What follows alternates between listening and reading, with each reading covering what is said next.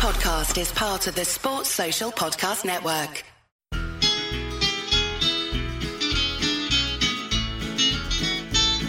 It's the moment of the evening every K-State fan enjoys. Settle down and pour a whiskey, crack open a LaCroix. Please put your hands together and make a little noise for your favorite Wildcatters, the handsome Bosco boys. Ooh, boys. Come on, boys.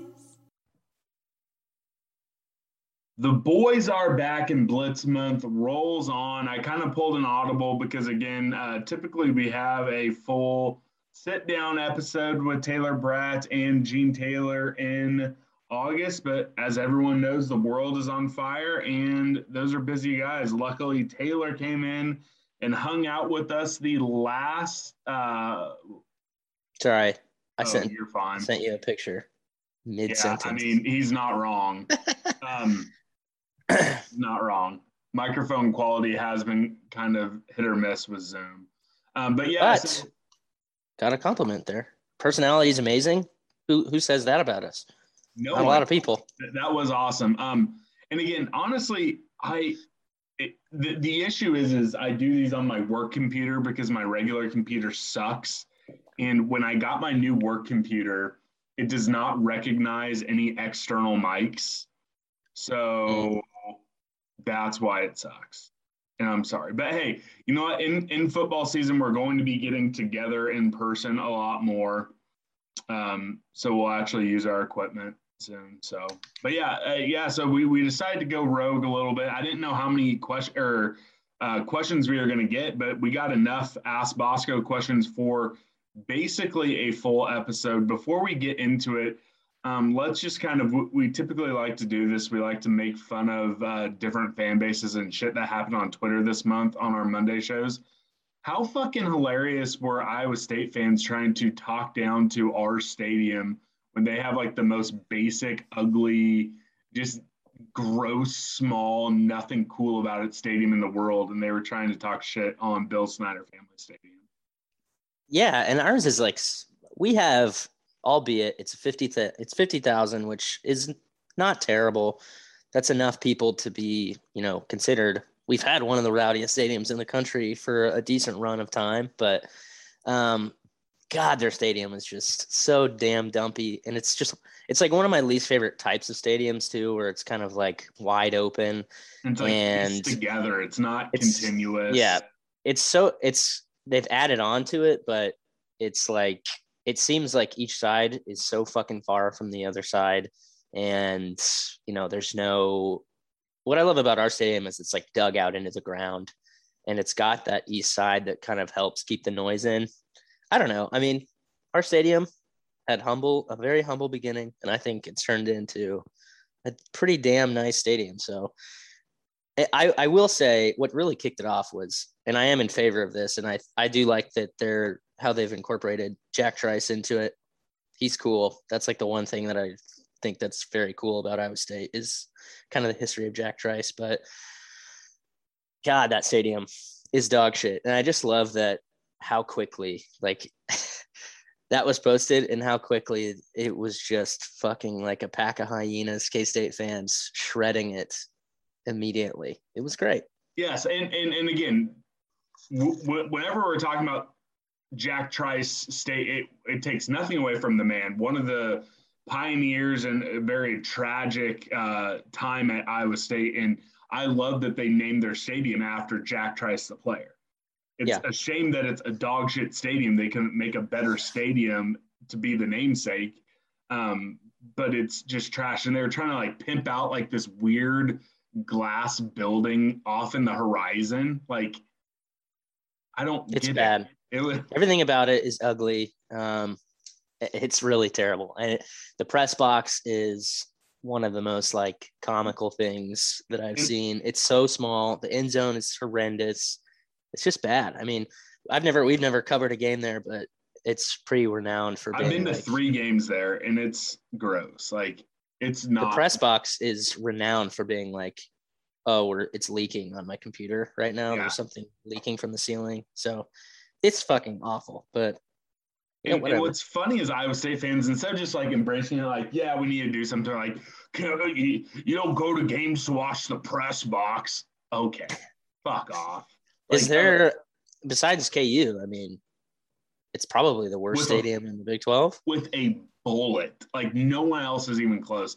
Again, I have not. So the only I haven't been to Baylor's new stadium, and I haven't been to Oklahoma's stadium, and I'm never going to go to Oklahoma Stadium. I hope they die. Um, that sucks. Actually, now that I think about it, like I'm not going to. Norman now. yeah, it's it's fine. I don't care. Um, like it's not even close. Like I think Stillwater, their stadium is dramatically overrated. I think Bill Snyder It's- Family I Stadium like Yeah. legitimately if you're talking like if you take away size bill snyder family stadium legitimately one of the best stadiums in the big 12 tcu's is okay so i haven't been to tcu's that one looks really cool but no one's ever there so it doesn't Right. matter but like it, jack trice stadium is just dump like it, it has to be in like the bottom 15 of power five football just gross looking stadium there's nothing cool again it's it's fun when their fans show up you know they're good so they sell it out congrats It's but it's, definitely the worst. I I think. I think yeah. i mean it, it's better Stadium. than vandy vandy's like legitimately worse than ku Vandy's was so bad. Um, but again it's like after that like even like wake forest and duke it's like okay those are historic they look a little bit better i, I don't know jack trice is a is without a doubt the second worst stadium in the big 12 and honestly, like, I would put it on par with KU if it was. It, the only thing it has on KU is that they've added. It's got what ten thousand more.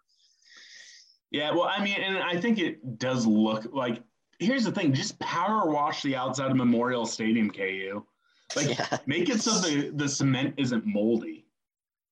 It's mm, those are two horrendous stadiums, and I have a lot of pride in Bill Snyder Family Stadium. So, say what you want, but hey, the proof's in the pudding. That we got four brand new uh, video boards, and that's those four video boards are probably fucking worth more than KU Stadium alone. So, Yeah.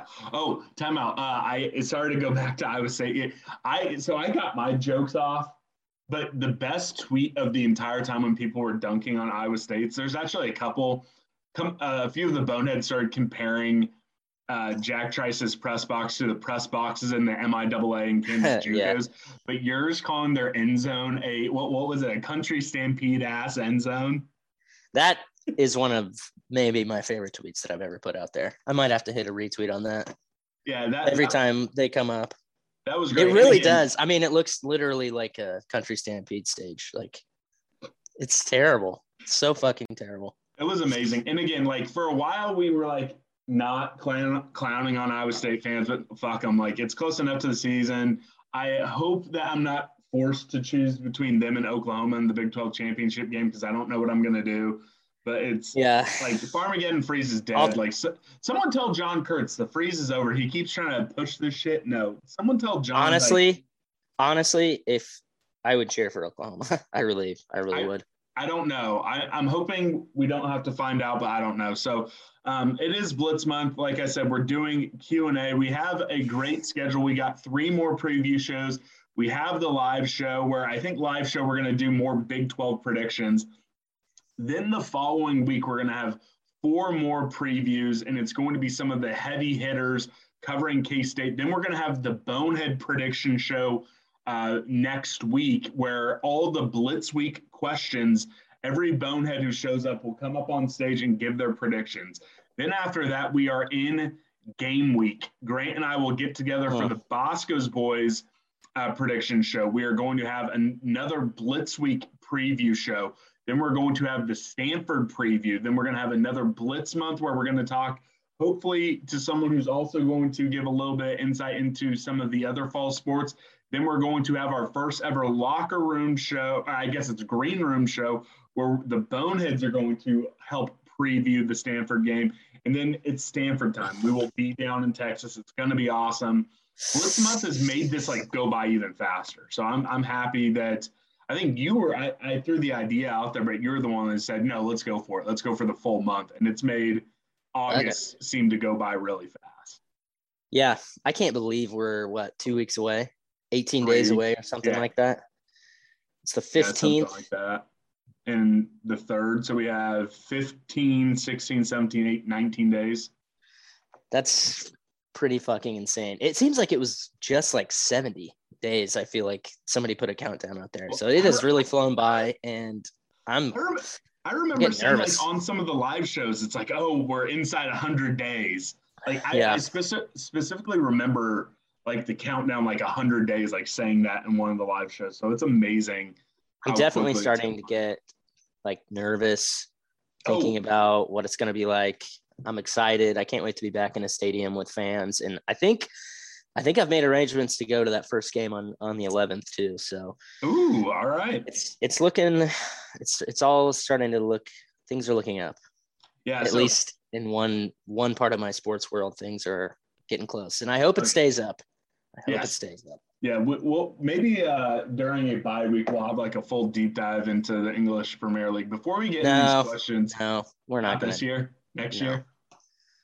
No, yeah. I think we're if if we hire Antonio Conte, then I'll be back on. If How you guys that? get, oh man, that would be pure. That would be great theater. That would be great for the drama. There's no zero zero chance that's gonna happen, but that's okay. I can Yeah, think alright. about it.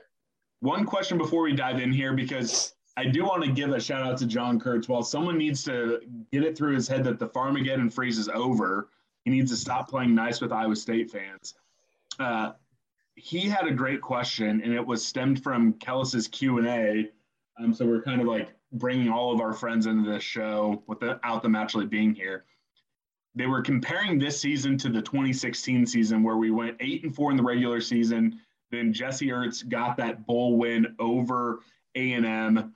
You know, and it, it was a kind of. I, I mean, I kind of see why there would be the descriptions, but John Kurtz had the question right now, and I think they had a poll over on the game. Would you take eight and four right now?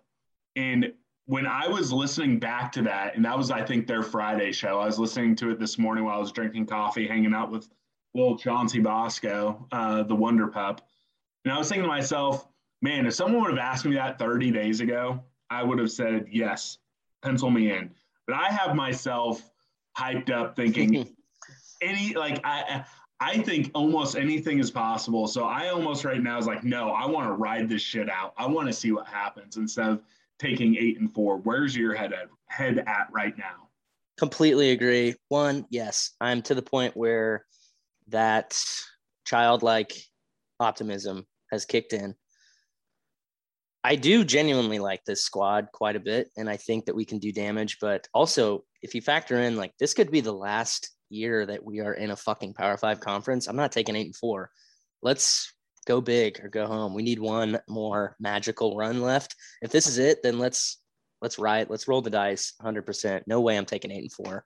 I say. I mean, I'd rather roll the dice than and, and face a six and six, a seven and five, or even fuck. I think we would. I think we'd end up eight and four anyways. So Oh, roll yeah. the dice. Let's end up in Arlington because I don't think eight and four is going to end up in Arlington. It's, No. it, it could. It realistically It could, I mean, yes, you but you have to start getting involved with a lot of tiebreakers there. um, so I, I think uh, I think this team has has it in them to to push for that second spot. Yeah, I don't know if I, we're unanimous one. Well, maybe we'll just not lose to anybody, but yeah, I really do think that it's possible. I don't when I look at the rest of the conference outside of Oklahoma, I think why not? Like every game's gonna be, I think, fairly even. So roll the dice, baby. Okay, so I I like that. Why not? Uh, moniker. I think we need to get Will on some why not Bosco's Boys t-shirts. I agree.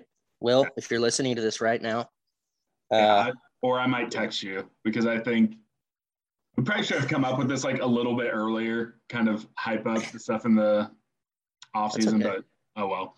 Okay, let's get into the questions. The Boneheads did a great job with very little notice. They always come through. They're the best fans in all of podcasting.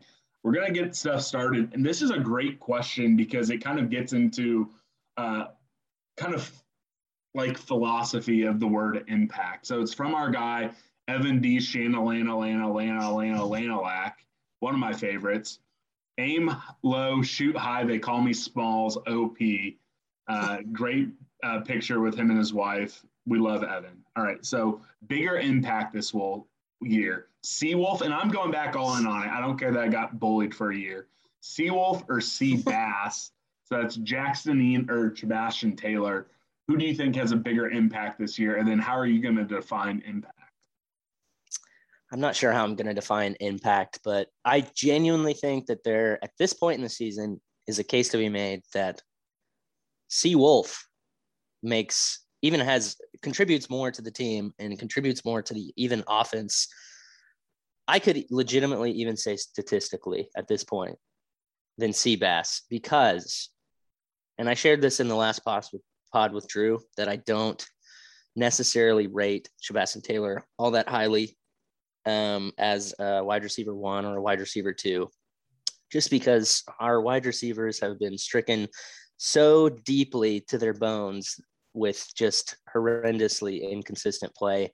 And, you know, Chabastin Taylor finally kind of broke out of a shell last year. And what did that really, what all, what did he do? He was average to below average wide receiver. Um, possibly at his best last year. And he's coming, he just started to integrate into practice. He just started playing again, and we're what 19 days away from from game one.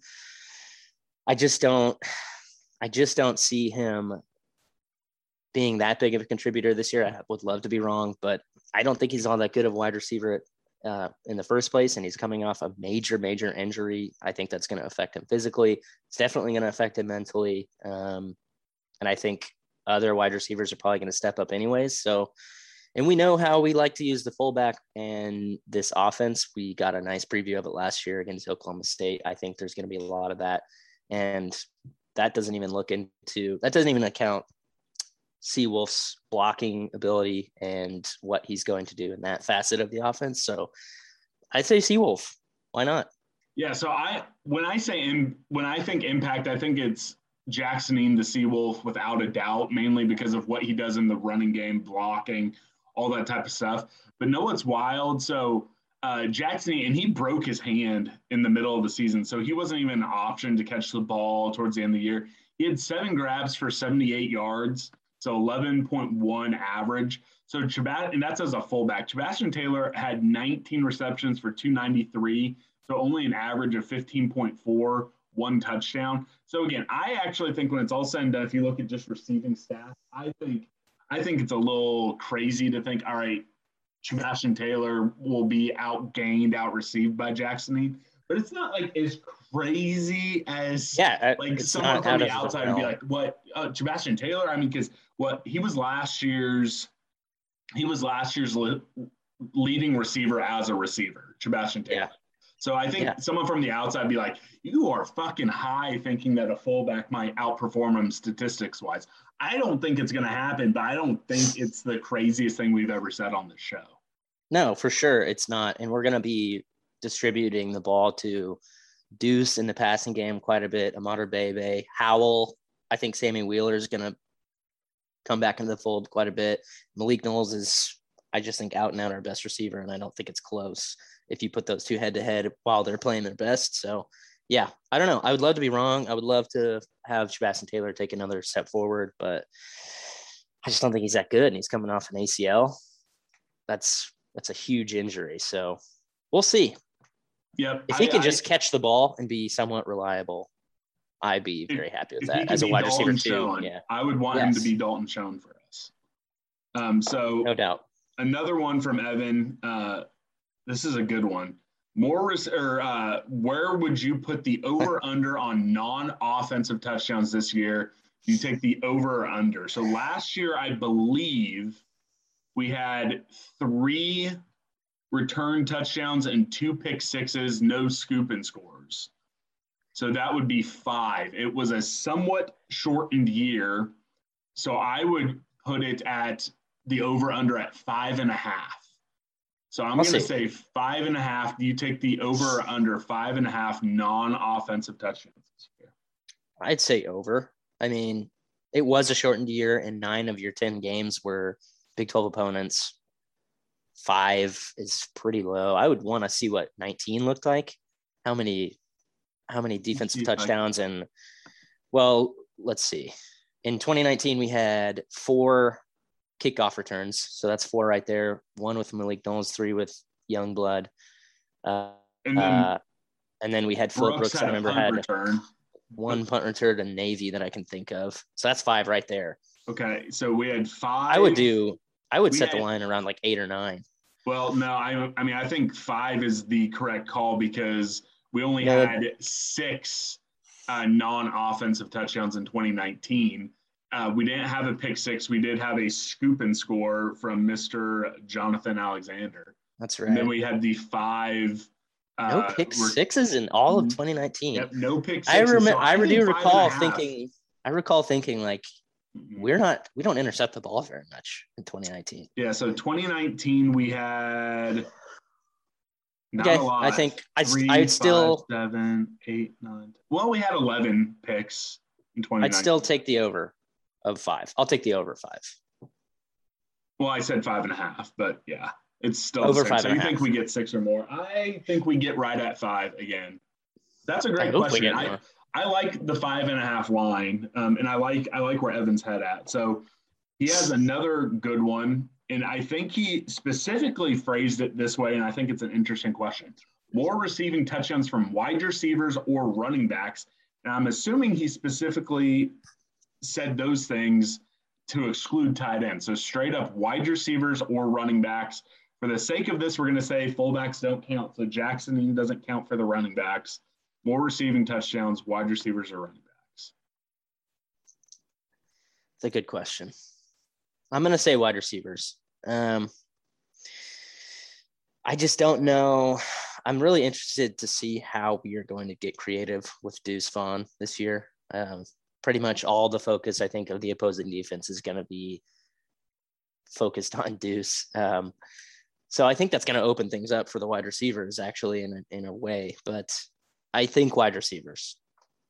I don't know if this is a hot take or not, but I think it's going to be wide receivers and not even close because last year, Deuce, while very prolific receiving the ball, only had two touchdowns.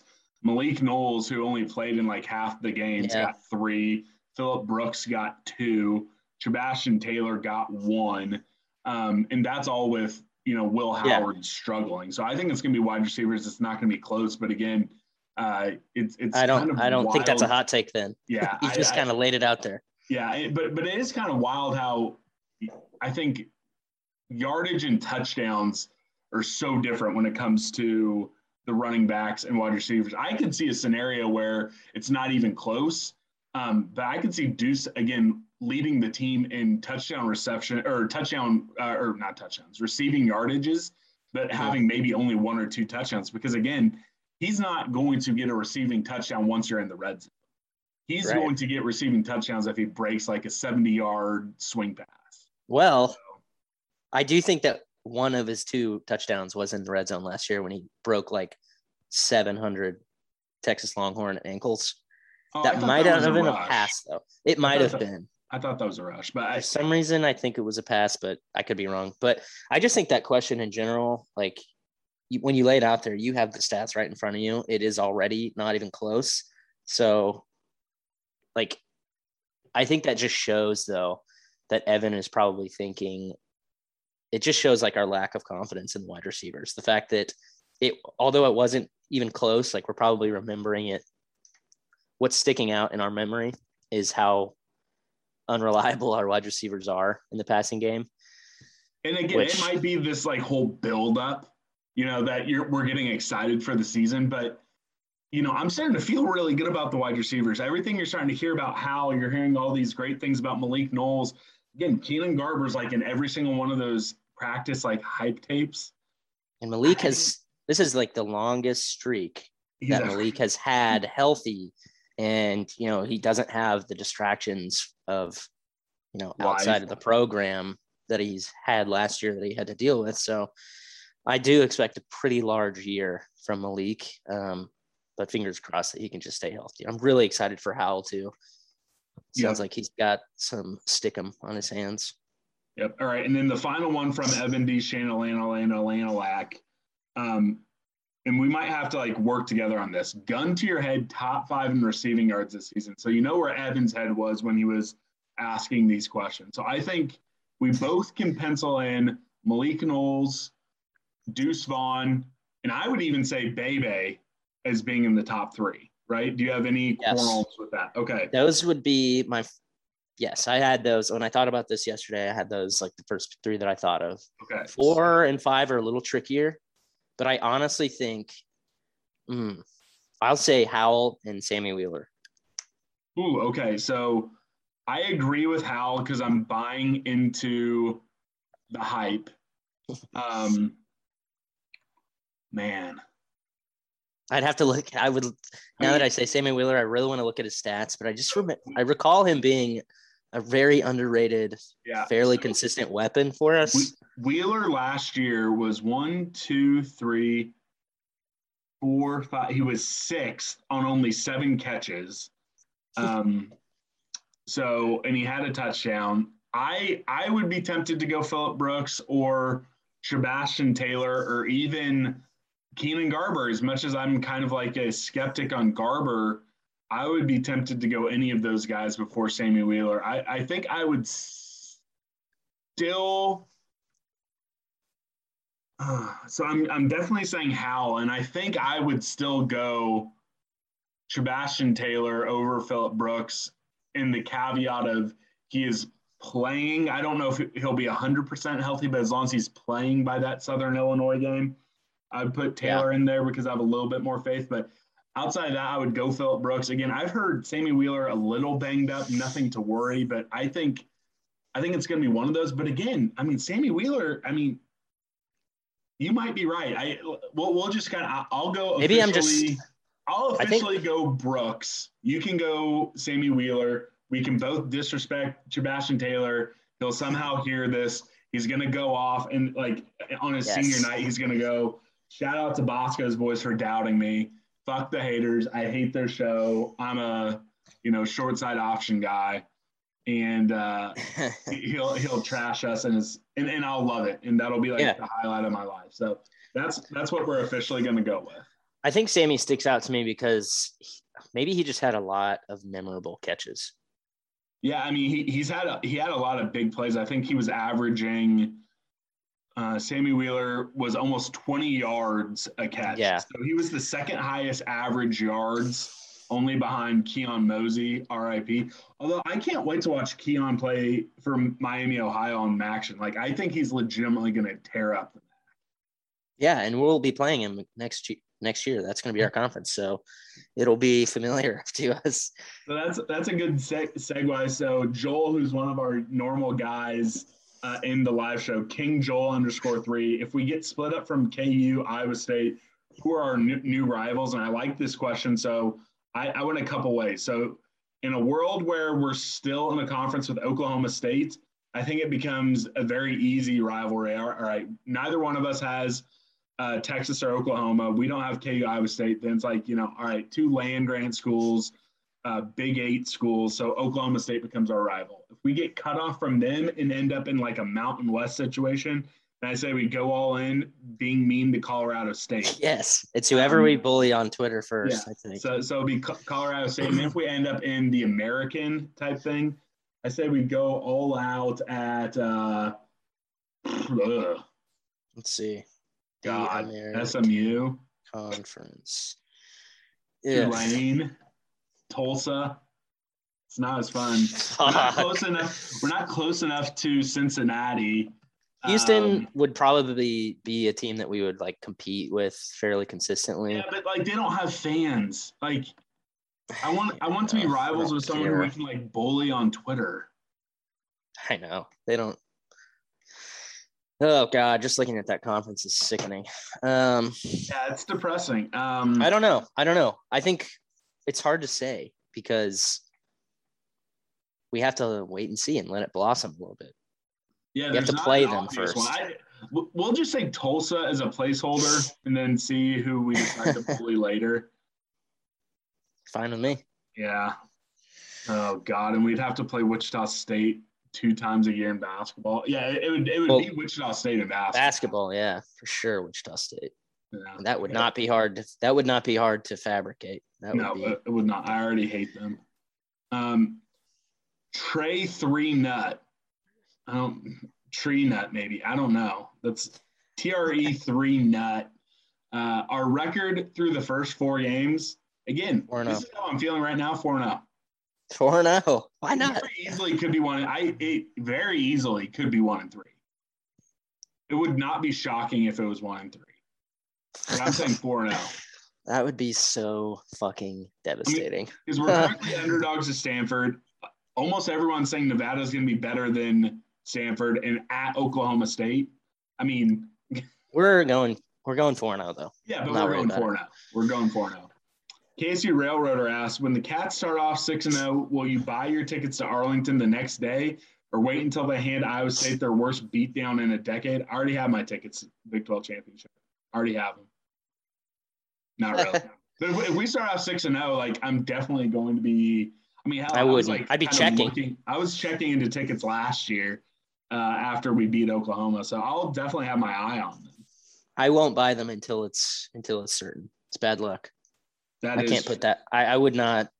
I would not fuck with that. Yeah, I'm not gonna ever do that again because I got a hotel for Miami like four days before Baylor. So Oof. But you kind of had to though. Like Yeah, that. In that case, like you have you have to do it because it's so goddamn expensive. They gouge you so hardcore. it is, but it is what it is. All right, KC Railroader.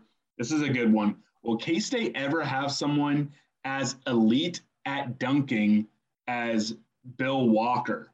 So here's my question to you. So he replied to this was in the replies of the Bill Walker dunk tape that K State basketball tweeted out four days ago. So here's my question. Bill Walker, without a doubt, in like our lifetimes, one of the greatest dunkers. But you know, you have to put two dudes who didn't like who played elsewhere but spent time at K State. You have to look at Marcus Foster. You have to look at Cartier Diarra as well. Yeah. Um, I think probably Bill Walker is better than both of them because like he dunked all the time. Like he, he had a couple highlights. For sure. He for Like, sure he, was. He dunked a lot more, but do you? and he was in the post a lot. I mean, Yeah. he just he dunked constantly and he dunked violently. yeah. but- so I'm still gonna put him over. I don't think he has like the single highlight, but like his Cartier has the windmill versus KU. Uh, Foster has like just Posterized on Gonzaga. Yeah. Just sending him back like forever. No, know who's an underrated dunker at his time at KC was Wesley Iwundu. He had like that coast to coast poster on A and M in the Sprint Center that me and my dad went wild. He had that game winning dunk versus Iowa State as well. Um, so who would be like the fourth member of the modern day Mount Rushmore of K State dunk? I don't know. Wally was a pretty good dunker, but That was like he always just had no career at all. You know, I Um, feel like it never happened in games. It was always like, hey, we knew he could dunk and he put on a show pregame, but I don't remember wild dunks in games from him. I don't either. Um, I'm trying to think. Justin Edwards should have been a good dunker, but he Oh. missed way too many dunks for me to say that he was a great dunker. He had like an absurd vertical. He missed seriously like at least three alley oops. Ugh, made me so annoyed. Um, who's on the current roster that's a good dunker? Well, Davi dunks a lot, but he doesn't do anything cool. No, actually, Jo had a couple posters that one year. Like he, he, like three games in a row, he'd get it up at the free throw line, and then just kind of do like two steps and then dunk on people. trying to think. It's tough. I, I mean, Iwundu is a pretty good shout. Oh shit, Dean Wade had some violent ass dunks. Oh shit! Especially that one on Brady Manek. Also- broke his foot. Also, Barry dunked a, a decent amount actually, but it was usually kind of coast to coast. But Mhm. Dean has two dunks that stick out to me. The one against Baylor that year when he Oh, just yeah. like shook that guy at the top of the key and went in and hammered it down. And then yes, the alley oop that broke his foot, which is devastating. But um, Dean was a good dunker. I'd put him up there when he was out of his shell. Yeah. So, but I, I think Bill Walker will probably like at least for. I I, I don't see him being unseated Also, anytime soon. Sneed, Sneed was a pretty good dunker. Oh yeah, Sneed. How did we not? I just actually we didn't think of that team at all. I don't know. Yeah. No, I think I think actually Sneed might be better than any of the other ones we listed. He would like catch those alley oops and just throw them down. Mm, I loved me. I loved that team. Uh, some of the. He went off in the G League the other night. Yes, he did. Or What a pimp. Summer League, Summer League, yeah. Okay, the next one, Power Cat Ryan. What does Deuce Vaughn need to do to lose the uh, Darren Sproles clone moniker from every story about him? Can he escape the size and school comparison?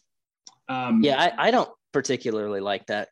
Well, because uh, I, I think they're They're not even close to the same type Yeah. of player. Deuce is like a he's a he's an offensive utility player. He's like an offensive weapon. Darren Sproles at K State was a running back. Deuce Vaughn is an offensive weapon. And I know Coach Klieman, like he like said, I, I don't remember if it was in Arlington or if it was in his last press conference. Like Deuce Vaughn is a good running back. I'm not saying he's a bad running back. I'm just saying that Deuce Vaughn is a much more in his college career, a much more versatile offensive weapon. If you look back at Darren Sproles, people are kind of forgetting because he had that big screen pass touchdown versus Oklahoma and then what he did in the NFL. He wasn't catching a lot of balls at K State. He was a true running back at K State. I mean, he would get 20 to 30 carries out of the backfield. And that's when we were so option heavy. So I don't know. And Darren like was strong enough and weighed enough and probably was at least an inch or an inch and a half taller than Deuce was. That I mean, Darren was strong enough to be legitimately considered at some points a power running back. He would fucking run dudes over. So it's not even close to the same. Um, they're just both really small, and I think it's annoying and lazy. But maybe we'll see more out of Deuce Vaughn this year. Maybe he will be more of a complete running back. Yeah, I but even then, I, I I still think it's like okay, short guy from K State. I think it's just kind of a lazy comparison. Which whatever. I agree. I agree. It's it's lazy for sure. Okay. SL. So I don't know. Oh. Tell- well, what do we have to do? What does he have Oh. to do? I don't know. I guess Nothing. I don't. I, don't Nothing- I didn't think it's ever gonna be can do. dropped. Yeah. Yeah. I, I think lazy national media. I don't think there's anything they can do. Which you know, there's worse things. All right. So SL Keck asks. He has three of them. What's your go-to style of wine? Mine's a Syrah right now. I like a good Syrah. You know, it's a good question. Usually I lean towards a Merlot, but um, I haven't drank wine in so long, except for we went to a winery like, I don't know, three weeks ago or something with Hazen and his wife. Uh, shit. I know her name, but I can't remember if it's Don. It's Donica, I think. Hey, that's her name. But I'm afraid it's maybe Danica. No, it's Donica. Anyways, correct me later. But uh, and we like I got a flight of wine and tried all sorts of wines, and I hated like Chardonnay prior to that, but we got a bottle of Chardonnay, and I it was really fucking good. So I'm gonna have to rethink and recalibrate my wine, but usually it's a Merlot, I guess. Wine fucks me up. I I don't think I can't really drink it anymore. hurts. Do you remember uh, Wine Tuesday Live uh, back in the December's of my old uh, Topeka apartment? I loved I loved Wine Tuesdays. Sh- shout out to uh, Anthony. Uh, I don't know if I should say his last name or not, but whatever. Anthony listens, and I think it was the last Wine Tuesday live. Like That was a stayed at my holiday one, wasn't it? Yeah, holiday. Yeah, because I would have people over, and uh, he like was hurting bad, and he didn't leave. He passed out on my couch. Like I'm getting up to go to work the next morning. He- I think he's dead. He's still there when I come home. So shout out to Anthony. You're great. So the next one from SL Keck. What's a bucket list city for you to visit? I'm gonna ask a follow up to this too. Okay, we'll say that's fine. bucket list bucket list city and then bucket list US city. Okay, well, So, so, For me, London. Yeah, so I've been to London, but I want to go and be able to see soccer games. London's I just- freaking yeah. awesome, and so is Edinburgh. I want to get back to those places. If it has to like truly be a place I haven't been to, I'd say Dublin, um, because I didn't do any time in Ireland when I was over there. I was in England, Scotland, but I want to go back to London and see soccer games. Um, so that's Yeah, mine. I think that's yours too, right? For sure. Okay, and then- sure. U.S. Hmm. I don't know. Probably Portland or Seattle, somewhere up in the Pacific Northwest, or like Charlotte. yeah. Somewhere in Carolina. Here, Carolina is really cool. Um, I've never been to New York City. I don't have a big desire to go there. I'd rather go to Boston or Philadelphia. Both of those are on my list higher than New York or LA. Um, but I'd probably say like Portland or Seattle. Yeah. Pretty much all those. I really want to go to San Diego too. I haven't been there and I've heard like it's fucking amazing. San Diego's a lot of fun. I've been there a few times with my family. We are young. I'd love to go back. All right. So All right. this is a great one, and this is kind of on brand for us. The Cole Hager, Cole, another great guy who's usually in our live shows. If You you're skipped char- you skipped Steve's last question. Any other names that Oh. almost became Chauncey?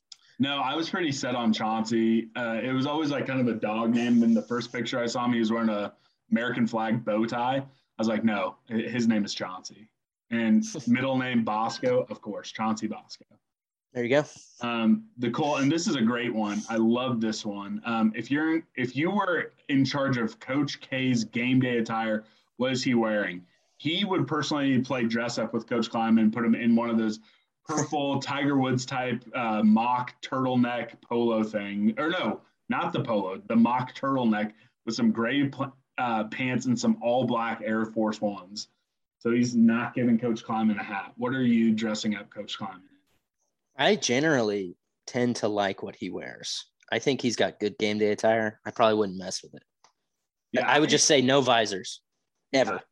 yeah. I, Which he wouldn't do that anyways, but never, never wear a visor. So I I wouldn't change much because I like him going long sleeve uh, t-shirt with slacks, and I I would give him some you know like lavender Air Force One lows. I like the idea of Air Force Ones.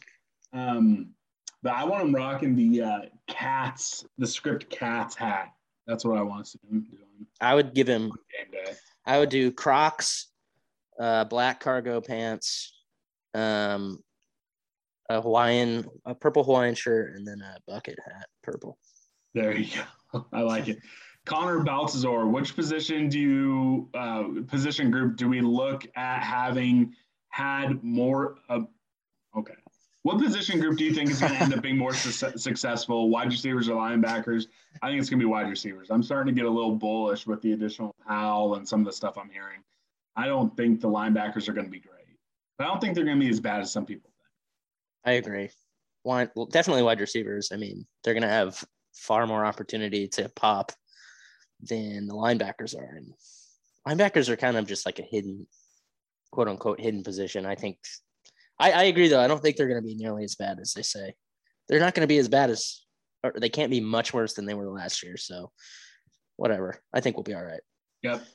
Uh, SF Wildcats one. Any inside uh, knowledge you can share about new Nike attire coming out for the coaching staff? So this is what I'm going to say, and I'm I'm not going to reveal my secret day job, but there is like folks don't realize the type of like logistical log jams that are currently happening coming from China, where all of Nike's factories are, to the U.S. There's like port congestion. Like you can't even when stuff shows up to the West Coast, ships are having to wait like weeks to unload. There aren't enough ships. There aren't enough containers. Like it's going to be until like 2022 or 2023 that the logistical stuff, like coming from factories over in China to America, is figured out. It is insane right now. So even if there was new stuff, because honestly, there's usually like three or four new coaches polos. There aren't. I think there's maybe even one. Um, even if there's going to be, it's going to be super late. So Yeah. Also, I have absolutely no insider knowledge with Nike, really. I mean, kind of, but not really. Just there's nothing new is going to be with us for a while. I For don't, I don't think the reason anything you just outside said. of like color swap pants and decals are happening ever. I kind of agree. But whatever, it's fine. Um, I'm over it for now. SF Wildcats one pumpkin beer season is right around the corner. Yes, it is. What breweries will you be seeking out for this delectable treat? I I went like wild last year and bought way too much pumpkin beer. I'm just gonna stick to the ones like I like, or if I'm at ITAP, or if a local brewery's doing one, I'm gonna try them. But I'm, you know, I'm gonna get Schlafly's. I'm gonna get some Atomic Pumpkin. Uh, even like the Sam Adams uh, Jacko, I'm gonna try to get. I'm not gonna do all these weird O'Fallon flavors. I might just get their regular one because that's fine. Um, I might How try much to get for- the great great divide. they have a good pumpkin ale, but I'm not going to go cra- as crazy as I did last year. Yeah, we'll see about that. I mean, Once yeah, I'm- once the I weather drops 15, 20 degrees, you're gonna be like, oh, here we go. I agree though. I don't really I like my pumpkin ales to be pretty standard. When they start fucking around with it, it bothers me. Although the atomic pumpkin, I know you didn't like atomic pumpkin as much as I did, but I, I, I thought uh, that one didn't bother me that much. I thought it was pretty. didn't you hate it the first time? I don't remember. I hated. Uh, there was one I did hate. Is the atomic pumpkin like a spicier one? Yeah. Yeah, maybe. I think it had it did grow on me. Well, I But- really liked it. So we'll see. All right. Uh, SF Wildcats one, another guy who comes into our live shows. Again, we're going live every Wednesday at 7 p.m. God's time zone on Spotify Green Room. Which K State assistant football coach is most likely to have an incredible year and be at risk of getting poached? I think that every day Conor Riley is not an offensive coordinator, he's at risk of being poached. I agree. I think And he's Connor the only one. I, I He's. I think he's our best assistant currently by far. I am going to say this, and I, th- I think it might be inhibited a little bit because I think his son is on the team.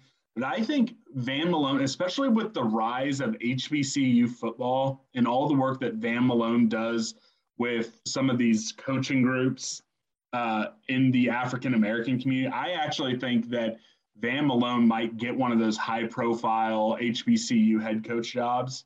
I think Yeah. that's a possibility. Or and he's hell, he's the assist, associate head coach too, and he's very charismatic. So I think he might make a co- like a jump to like an FCS head coach or something like that if he wants that. Um, but I think I think Conor Riley might get a pretty good offensive coordinator job if the O line looks good this year. Agreed. So, uh, state football fan, am I naive to think that not much more will happen with realignment? Would be dumb for the Big Ten to expand already. Uh, they already make more than everyone. No one outside the remaining eight would join the pack, and the ACC has a bad TV deal. Getting UT and OU was the move that already happened, and then they had a follow up. Scheduling alliances are likely, but I just don't see the value in the other Power Five conferences trying to counter UT and OU move with further expansion, since no move would come close to that. So I think there's some validity to that, but I think the biggest thing that could happen, I think that the TV deals and the media legitimately want to kill off Yeah. Big 12, um, all because of money. I think that they saw the Big 12 as the easiest to kill off because of geography and unstable uh, leadership, unstable membership.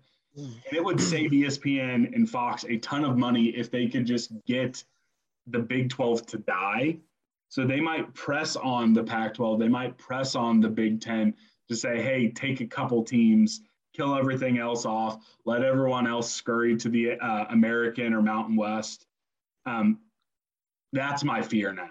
And especially with the scheduling alliance that the Big 12 isn't going to be part of, I think that there is an actual conspiracy, and you can like put me on InfoWars if you want. I, whatever. I think there's a legitimate conspiracy by the TV companies and the media companies hmm.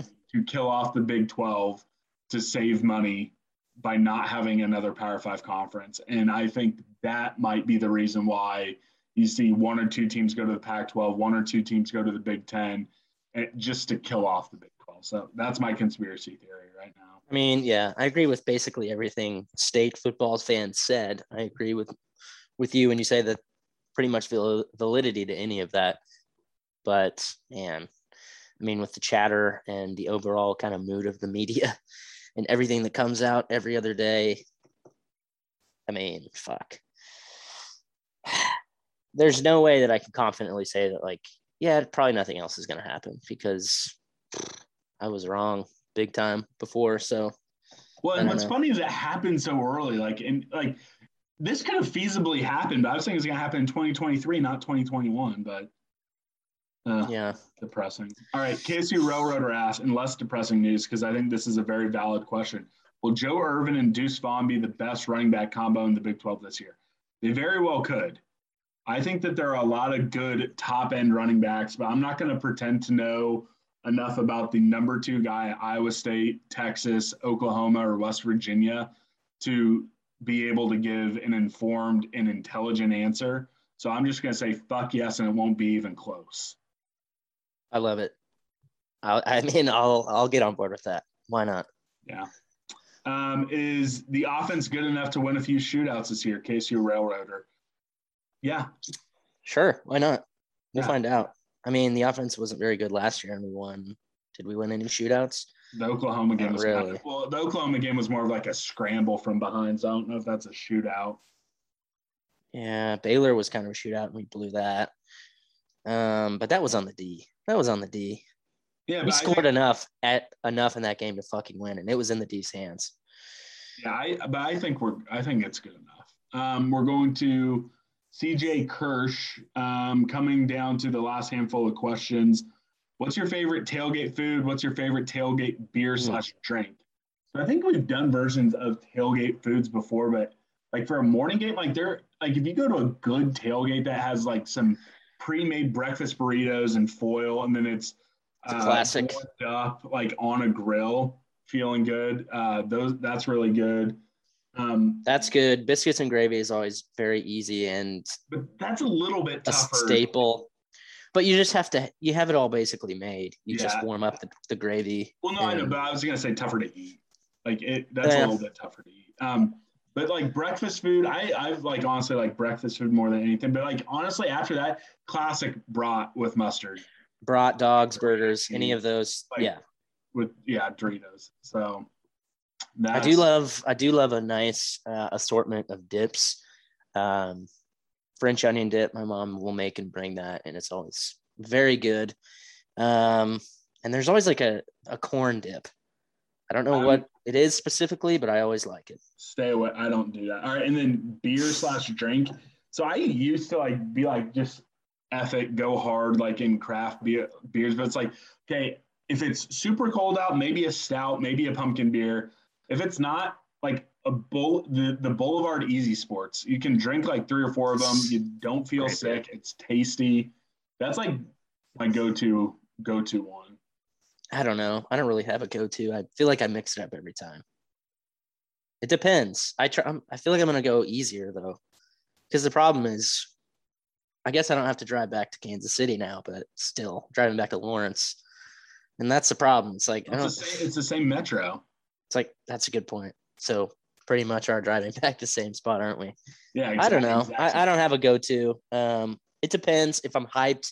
If we're six and zero, if we're five and zero, and I'm driving up for game day on uh, against Iowa Red State, Bull vodka. then I'm fucking, you know, I've got whiskey, coke, and it's I'm I'm getting them lit. So I don't know. I don't really have a go-to though. Yep. Uh, what are you most excited about for this upcoming season? What are you most nervous about? I'm just excited for football. And I'm just nervous this is the last Power Five season we're going to have. I mean, I, I don't know if he was wanting position groups or anything like that, but I'm just excited football's back, but I'm nervous. This is our final year of Power Five football. I think that pretty much hits the nail on the head. Definitely nervous that this is the last year. I'm super excited to be traveling to Arlington, though. I think that's going to be great. I haven't been to a neutral site game in pretty long time. Um, and that's just going to be overall a good like weekend trip. Um, super excited to be back in a stadium that has full fans, even though I did go to one sporting game, but this is going to feel different and I'm, I'm pumped. I'm nervous we start out 0 and 1 also. Very, very nervous for Stanford. I'm like legitimately nervous for all three non-con games, but that's Well, I love it. Agreed. Uh, B9 tumor.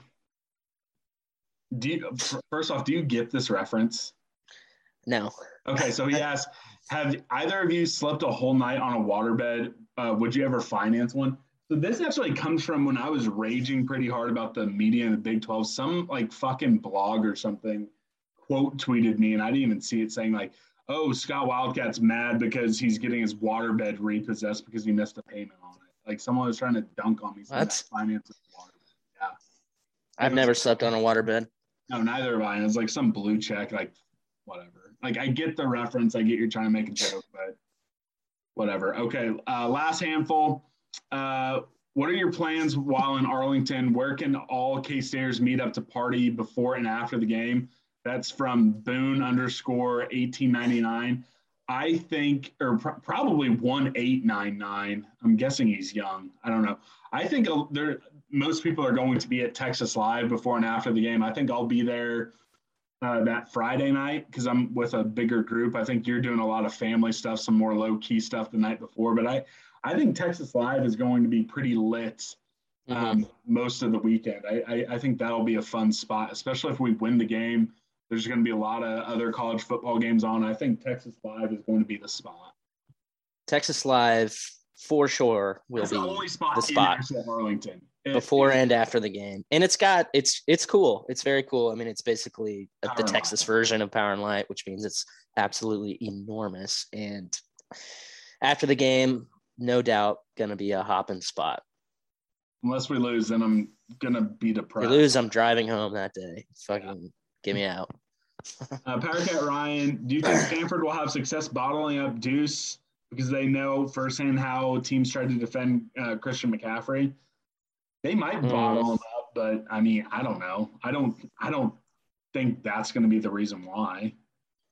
yeah i don't either i mean christian christian mccaffrey left like six years ago almost five years ago um and i mean i i guess i didn't watch stanford all that much outside of the game that we played them but And he only Uh, is like he even- play versus us. is he even like a comparable player style wise to Deuce Well, I mean, he was just I like a jack of all trade. Like he returned Yeah. kicks, he caught passes, he ran the ball. But I don't think that'll have any bearing. yeah, but he but he's like nowhere on even close to Deuce's level. So yeah, exactly. good luck. Good luck. It's like it's like, you know, they had a middle school player, but they're trying to prepare for an all state senior. So I don't really I don't really get the comparison there. Yep. Uh, Alex Pogue, who he's a great dude. I've, I actually sat with him and his crew for the U.S. Canada game in Children's Mercy Park. Uh, if you were solely in charge of conference realignment with no restrictions whatsoever, but in exchange, Iowa State Twitter got to rename Chauncey Bosco. You must use that name from now on. Do you take that deal 110%? Um, I love Uh, yeah. Bosco. I love the name. Um, but yeah, sure. Like I mean, easy. what what's a name that they would name him that would like be so shameful that you I mean I mean, slurs. Like there's like if they named him a slur then yeah that would I would still could be it, a problem for just- you I wouldn't ever like say his name. Like yeah you would just be it would be just call him, like, I had to Buddy or take him into the take him into the vet. Hey, what's his name? Like that would be the only doesn't have a name the- yeah, like that would be shameful every time I had to switch vets. Um, but outside of that, I'd just be like, buddy, come here, boy, good boy, that type of stuff. Yeah, So yeah. um, easy. So here's my question to you. For that same thing, would you let them rename Jack? But like, I'll put the caveat of like Mm. no, No slurs, slurs. yeah, like no slurs. Like could rename him anything, but like, but it wouldn't have to be like it would have to be normal, like not a name he'd get beat up. Like, would you rename Jack to Matt Campbell Copeland if it meant you got to do conference realignment and it was in cement, it could never change again? Probably. I mean, that's not a terrible name, actually. I mean, really, that's not a terrible name. There's already, I have an uncle Matt. My brother, my dad's brother is named Matt. So Matt Copeland, that's already a thing. No, Um, you always had to call him Matt and- Campbell. And Like- Campbell, that's kind of a cool middle name. So I don't hate it. I don't hate it. And you know what? I would probably just call him Jack still. He could be legally Matt No, Campbell but then, but then if you do that, you die. Well, RIP. I got life insurance. I get the best life insurance ever. So they'll be they'll be better off, man. They're gonna be they'll be rich now. So And, and the Cats will have a great conference. cats will be yeah. So they're set. I mean, yeah, probably. That's a pretty A I have to call him or- I, I hate that dude. I it's not that I hate the name Matt Campbell Copeland. It's that I hate parents when they say uh, a first and middle name together. That pisses me off so much. So do you, does it piss you off when I call my dog Chauncey Bosco? No, because he's a dog. But like, I feel like growing up, I, I like hated when parents like a kid was in trouble and they would say his first and middle name. It drove me absolutely insane. I don't know why So I like when you were in associate with that with like white trash people. I don't know why. It doesn't make sense. trouble, did, did they ever just go with Malcolm instead of Grant? Like, No, I didn't get in trouble. I was the last kid. They didn't. They were Oh, like they okay, didn't care. yeah, I, was gonna say what? Okay, no, Four makes sense. kids, and I was like, there's a fairly big age age gap there. So like, I was just doing whatever I wanted. They and they would call me Grant. They would just be like, it would definitely be Grant, which is another, which is very stupid. Another thing I hate, and this is my personal experience is when uh, parents name their children something and then they call them by their middle name, which is what, which is my life. It doesn't make sense. Don't do that to your kid Yeah, because then they have to deal with that forever, professionally at school. It's very annoying. It's weird. So don't do Yeah. that. Yeah, my uh, grandfather, good old uh, grand, grandpa Al, Alan's namesake. I, I think that was his middle name. I'm pretty sure his first name was Arthur, but he went by Arthur's Al, a Arthur's Al. a cool last name. He should have gone by Arthur. I love that Yeah. name. Well, then back in the old days of caller ID, like when it popped up on your TV or on your landline, it was always AA. I was just like, oh yeah, that that's that's pretty cool. Go with the initials. All right, final question from Brennan Dell. When is the next Ring of Honor induction? Not sure, and who is it? So, who is it is a good question. Then uh, we'll do that one. I think the next one has to be Tyler Lockett I agree. because he was a consensus All American. And again, I Well, they do. into Are they going to do it four at a time? Like the next induction, do we have to pick four? I don't know. I mean, I don't know. I don't know.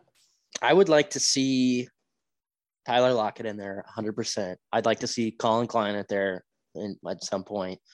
I think Ty Zimmerman deserves to be up there. He was a four year starter. And I don't think Ty Zimmerman has even a shot. I think that's crazy. He was wasn't he first team All Big Twelve? I I like Ty Zimmerman. I only say that because I watched an old game with him recently, and I was like, damn, I, forgot about him. Ty He Zimmerman. was so I good. had- I had, multiple classes with him. I hung out with him. When I, I randomly see him just places, and he still talks to me. Um, I love him, but like I don't th- I don't think he had like a first team All American. Well, you don't have to. All-American? You don't have to after reading the rules recently. I know, but but, he okay. He was like a two-time second team All American. But I just I don't know, man. I I'd like to see Arthur Brown in there. Um, I think that's a better shout. That's from that generation. Um, that's the four I would do, like kind of from Snyder 2.0. Um, previously, shit, good question. Josh Buhl was he an All American? Had to be. know. I'm not gonna look up his bio. Actually, Uh, yes. who- um, there's a ton of players that you know, and like that's not even to say a shitload of players before. Actually, I'm not going to say it before Chris Canty. No chance. Who's even in the fucking Ring of Honor? We've got Grammatica, should be Bishop. up there. How many? How many two-time first team All Americans? I would be all for Chris Canty being up there. Um, I don't know, man. There's a bunch. I feel like I could rattle off ten players that pretty much deserve to be up there, and I'm all for know. I like it being too. like a smaller list, but the fact that you have like, you know, Lynn or you know, you have Sean Snyder up there, who's a punter, and like no shade at all to Derek or David Allen, but he's like a return specialist. It's like we have some of those up there. It's it's not like it is for the men's basketball team when you look up there and you're like, yes, th- there's like an actual standard up there. Like I get it. Snyder was a consensus All American punter, and David Allen was a consensus All American returner. But it's just like ah, just put, if you're putting those dudes up there, I mean, you might as well put Morgan Burns up there too. he was electric. He was electric. And then his final one, and this is the last question: Who in the Big Twelve is going to be the biggest overachiever and underachiever this year? Um, I think overachiever Cats, underachiever Cyclones. Love it. Cyclones are going seven and five. Oh, The record is getting worse every time I bring them up. This is going to be like a non-safe for work podcast in a pornographic sense if Iowa State goes seven and five. Like, uh, it would be so good. I think we could dedicate an entire 60 minutes just talking about that. Oh, 100%, 100%. So that wraps up our August Q&A. Again, uh, we did it early. Um. We could have we could have talked more about like press conferences and all the coach speak that has gone We'll on this week, but this was more fun. This was more fun. Uh, we're going to go live um, this Wednesday at 7 p.m. We're going to finish the over and unders for the entire Big 12. Um, you never know who might pop in. Spotify Green Room, 7 p.m. Um, we got uh, on Tuesday, our Blitz week, we're going to have Grant Flanders. He talks actually a lot about K State basketball, kind of a summer K State basketball uh, show, and then talking K State football. Then we got Colin Settle, who is literally dominating the sports journalism world at a student level. Then we'll have our live show, and then Grant has a handful of guys he might be reaching out to. So we'll see who he ends up grabbing for that show on Friday. But Blitz Month continues on. Football's almost here, folks. It's gonna be it's gonna be a ball. I can't wait. It's great. Countdown is on. 19 days. Let's go. I'm excited. Let's go. Folks, meet me at the cat head. It's time to get set for the cat attack.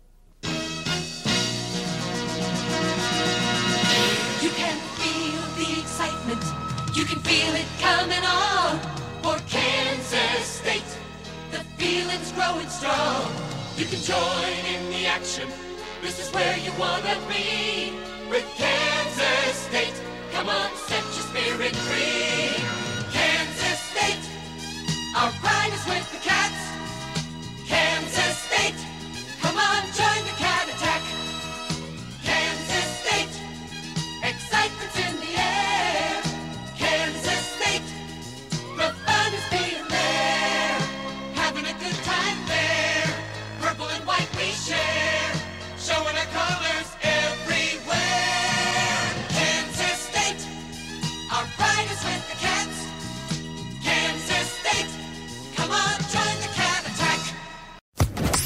Social Podcast Network.